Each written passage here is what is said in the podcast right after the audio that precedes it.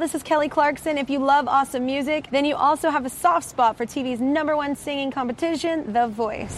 This season, it'll be bigger and better than ever with Adam Blake, Jennifer Hudson, and the reigning champ, moi.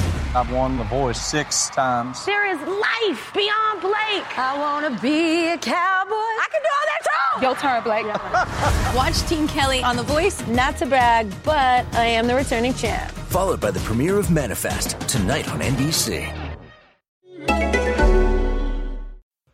For everything that you were too afraid to ask at home, too embarrassed to ask at school, or was just too hard to ask your partner, welcome to the Sex Wrap.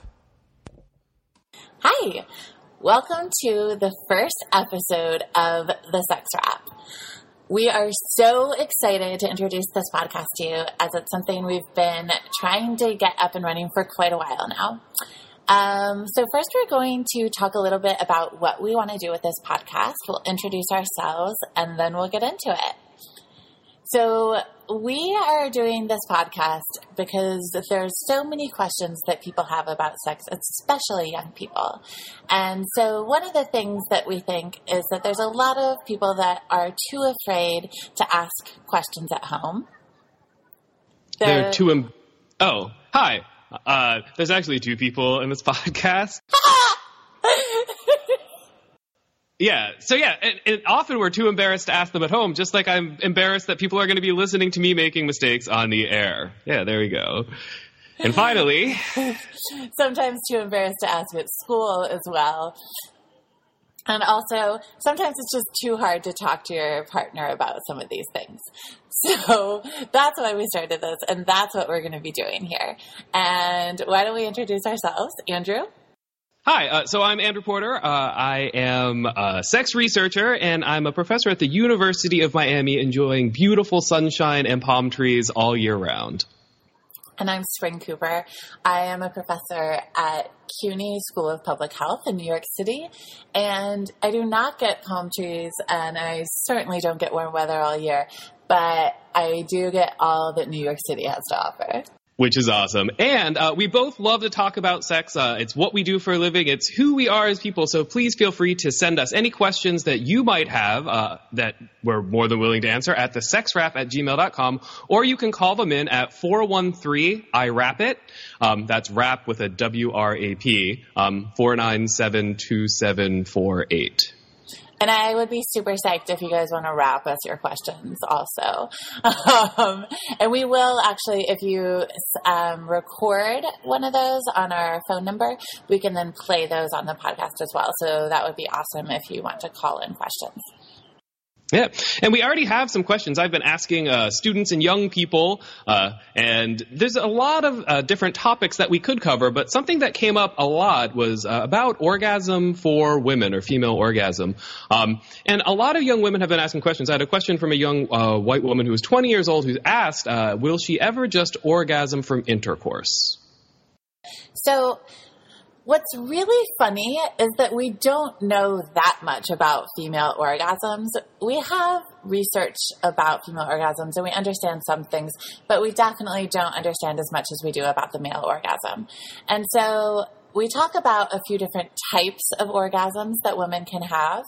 And so there's an orgasm from the clitoris, um, and then some people talk about an internal orgasm, which may or may not be related to the clitoral orgasm. And then we also talk about uh, orgasming from the G spot. And the G spot also could be related to this kind of more internal orgasm that people talk about. So when we're talking about female orgasm, there's a lot of different uh, ways that people could orgasm during different types of sexual interaction. So if we're talking about intercourse, um, it is possible to orgasm from intercourse, but sometimes you have to get a little creative. So if we're thinking about, for example, a clitoral orgasm, then the clitoris is going to need stimulation during intercourse. And so if you don't want to include something else in your play. So this question is, will I orgasm from just intercourse? That's implying, I guess, that you don't want to use some type of vibrator or other toy during sex. Then that means that you have to be in a position where the clitoris is getting direct stimulation during sexual intercourse. And then that would actually provide a way to um, orgasm during intercourse. Yeah, uh, and I, I, think that it's important for people to understand that intercourse is more than just uh, this simple act of, you know, a phallus being placed into an orifice. There's a lot more that can go on. Um, so when someone says just intercourse, um, that makes me think that they're really not exploring all of the other options that are available. Um, there are fingers, there are hands, there are mouths. Um, intercourse is really a broader term. Does that make sense? Yeah, and um, I mean, so even just thinking about um, broadening the sense of what is sex, I think that there's a lot more possibilities and uh, ways to think about orgasming during sex. Um, and I don't know why some people kind of think of a female orgasming during penile vaginal intercourse as like kind of the holy grail. But people do think that, oh wow, if I can orgasm in this way without using some type of toy, that it's somehow better, um, which doesn't doesn't really ring true with me. Um, but that does kind of seem to be a myth or a hope, I guess, in some people's relationships. Well, and we look at the research, there's uh, quite a few studies that have actually examined this, and it seems that about 70% of women are going to need some kind of external, uh, a minimum of 70% of women are going to need some kind of external stimulation or clitoral stimulation for them to have an orgasm during penetrative intercourse. So penetration alone is not going to be enough for most women. So, I mean, the answer to this question is the majority of women are going to need um, more than just penetration, right? Um, but I think it's really interesting that you brought up the other kinds of orgasm that we discussed for women. The female orgasm, um, you talked about the the potential of a G spot orgasm, um, and then internal only orgasm as well. Uh, and there's also some research when we look at the internal orgasm that it's actually stimulating the internal parts of the clitoris because it's the external part is really um, very small compared to the entire body of the clitoris, which actually the roots of it uh, go all the way around the entrance of the vagina as well. So often those internal orgasms are probably um, just stimulation of a larger part of the clitoris that's not visible externally. Mm-hmm. Yeah, and um, I think though, uh, and we can talk about um, the G spot orgasm a little too, and thinking about um, different uh, angles for any type of intercourse, any type of insertion that would actually stimulate the G spot, which then would allow orgasm during penetration as well. Yeah, exactly. Um, and th- for those of you who don't know, the G spot is typically uh, an inch or so, one to two inches in on the upper inside of the vagina. Is that the best way to describe it? Yeah, so if you kind of think about a couple inches below the belly button, I think is an easy way to think of it too, kind of on the front of a woman's body.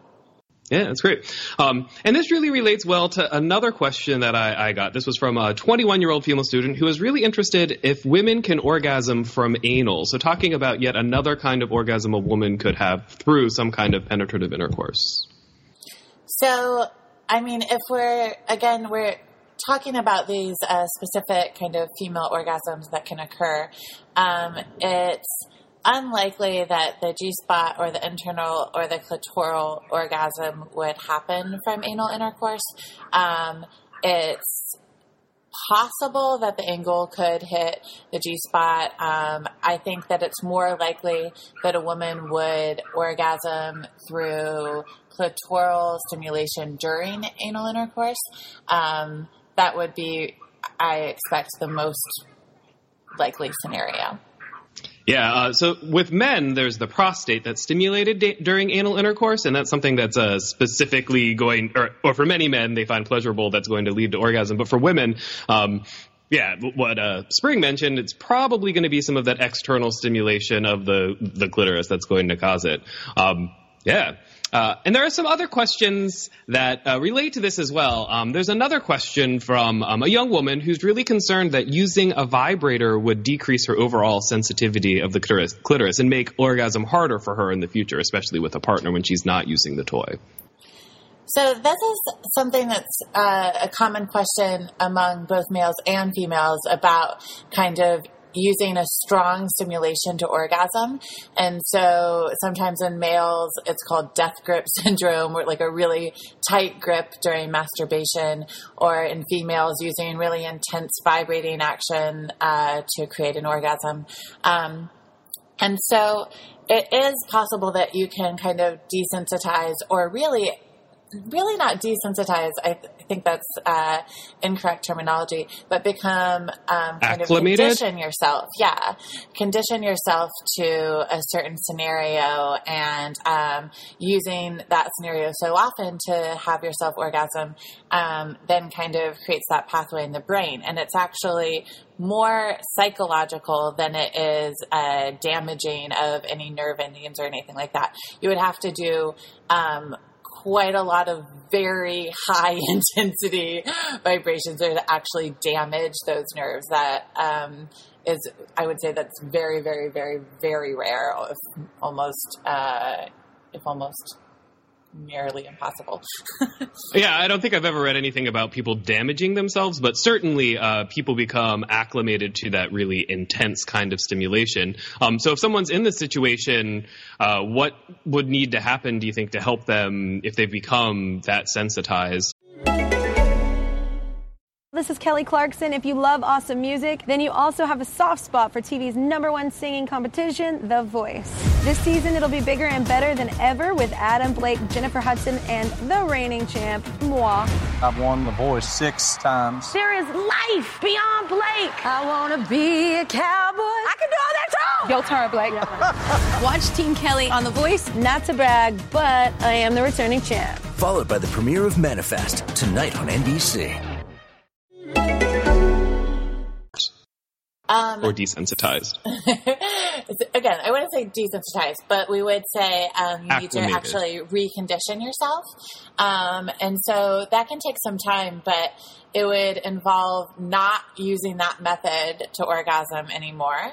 Um, and then working at different types and working at different ways to try to orgasm. Um, and so it would be mostly um, trying different ways of touching, trying different um, hand, um, and if you're working with a partner, you could do oral things as well.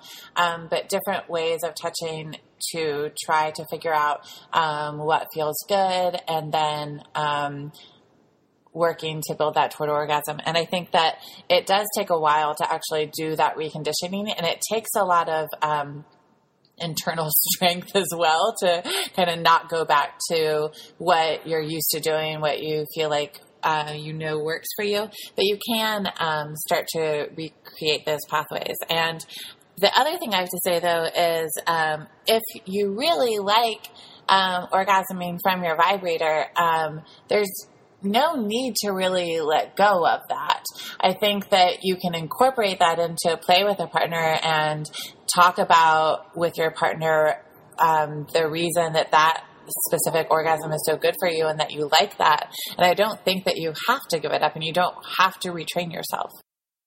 Um, yeah, that's great. And if we look, I know for men there are several communities that directly discuss this. There's a NoFap community, NoFap huh, uh, community on Reddit um, that talks about helping men uh, break away from death grip. And I don't know if there's the same kind of community for women for this sort of stimulation, but um, uh, I'll put make sure that we put the link for the men's NoFap uh, where they learn to recondition away from death grip. And if we can find something, we'll put it for women as well. Yeah, great. And uh, I have another question about orgasm for women, and and this is from a 20, uh, 22 year old African American woman, and she asks, why is it so hard to orgasm? So throughout her life, she's had a really difficult time ever having an orgasm with herself or with a partner. So there's a couple of things that contribute to this for women.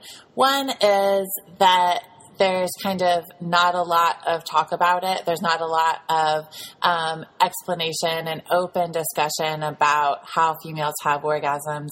And so a lot of women are kind of left um, not understanding this and not exploring it. And I think that that actually contributes to a lot of women um, not being orgasmic for quite a while or um, till later in life or later in their sexual lives.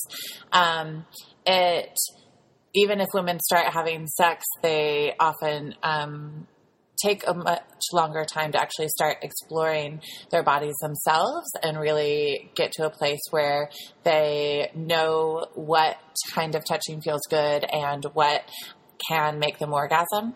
And so I think part of it is just that overall culture and this kind of uh, delayed um, female exploration of sexuality. Um, and another thing is that um, there's often some psychological blockages. So if someone is having a really hard time um, orgasming, it could be that there's something else kind of blocking that, some kind of um, guilt or uncertainty or anxiety around it uh, that could be kind of um, getting in the way of being um, relaxed enough and allowing that orgasm to emerge. Yeah, uh, and something else that comes up pretty frequently whenever we're looking at sex uh, is that a lot of people have this goal-oriented sex where they make orgasm the most important component rather than making it a process of intimacy and enjoyment and fun through the whole process. And what we see is that people who get really focused on this goal have a much harder time of getting there. And when they get there, often they don't even have as much satisfaction. So sometimes it's about reworking how you're thinking about um, sexual interactions with other people. If it's just about an orgasm at the end, it's probably not going to be as good, and you're going to have a harder time getting there than if you actually think about the entire uh, interaction with that person um, as a process that's unfolding, and the entire thing will be more pleasurable and fun, even if there isn't an orgasm at the end. I mean, how fun is that to make it all about the whole process? That's amazing. You can have fun the whole time. Yeah, it's great. uh, and we'll be talking about male centric orgasms in a few weeks uh, when we have some questions about that, but we don't have time today. Um, I do have one last question for us.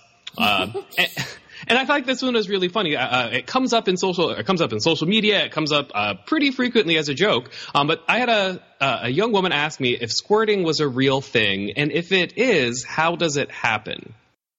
So, squirting is a real thing. Um, there's some myths around it. I mean, so some people say everyone can do it. Some people say it's not even related to orgasm. It's just pee. Some people say, I mean, there's, there's a lot of ideas going on about kind of what this is and how many people can do it and how you get to it.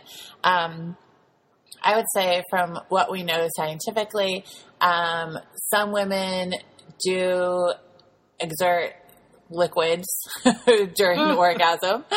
Um, we don't know what all of that is. We think some of it could be um, some vaginal secretion, some possible just kind of uh, um, stuff that comes out of what is the G spot, um, which would be what do we call that? Like a um, is it like a sugary liquid actually? Um, and then it could also be some pee mixed in there as well. Um, so yes, squirting is a thing. Um, not every woman can do it. I think that um, it's also one of those things that I feel like is a very weird goal to set for somebody because um, sometimes when it when a woman does squirt, it's actually not that pleasurable because a lot of times the um, stimulation to get to that point is quite intense and uh, could be feel quite overwhelming and um, might not be the most pleasurable thing for a woman. Yeah, and then the cleanup afterwards, right? Who sleeps in that wet spot tonight? um, and yeah, so I mean. Um, Sure, explore it if you want to. Um, I'm always uh, for people exploring any type of uh, thing they want to explore a little more, but um, I don't. I don't think that this is the uh, most exciting um, sexual thing in the world. Yeah, and and if you're listening, if you have any stories you want to tell us about your experiences with female orgasm or squirting or vibrators or reconditioning, we'd love to hear your stories as well, and um, even play parts of your stories if you're willing to release it uh, in future podcasts when we continue to talk about these issues. But uh, unfortunately, we are out of time uh, for today. We've hit the end of our podcast, which is uh, Spring's favorite part because we are at the period. and so at the end of each podcast, uh, we'll call it the period, as in the end. Um, and I do love periods. That's what my whole PhD was focused around. And so at the period, we'll do something kind of little funny, or uh, maybe some outtakes, or um, sharing something a little more personal about us. Uh, it'll kind of vary week by week. Um, but this week, I'm going to share with you uh, the joke I made up for my sister's wedding present. And it happened that I kind of made it up accidentally, and then it became her wedding present because we were at the Grand Canyon out in the woods. And so the joke that I made up is what do you call a pickled deer? Andrew, do you know? I, I know now, um, but, but but no, Spring. Why don't you tell everybody what you call a pickled deer? a dildo. A dildo, a dildo. Oh, Um, oh. But continue. There's more to the story. yes. There's more to the story. It gets my even better. I love that joke so much. Uh, my parents were horrified, but my sister loved the joke so much that um, on the following weekend after the wedding at the Grand Canyon, she and her friends went on a hiking uh, girls' weekend. And they had a competition to see who could tell that joke to the most people first. So every time they were hiking along and they'd interact with another group of people they'd come into contact with, they would all like casually be saying hi, hi, and then they'd try to run over each other to be the first one to say, "What do you call a pickled deer? What do you call a pickled deer?" Which I love. So this joke is making its way through the world now. It- Ha- yeah. Happy Oh, wedding, so- sister. yeah. Good luck with the joke. Uh, let us know how people respond when you share the wedding gift. Um, And be sure to connect with us on all of our social medias. Uh, you can email us at thesexwrap at gmail.com. uh, you can call us at 413 I Wrap It. You can You can- Instagram us uh, at the sex wrap And we're on Facebook as well, also at The Sex Wrap. and Twitter at the sex wrap. We got it locked down. Yeah, awesome. Um, so thanks for listening, everybody, and uh, let us know what you think. Bye. For everything that you were too afraid to ask at home, too embarrassed to ask at school, or just too. Af-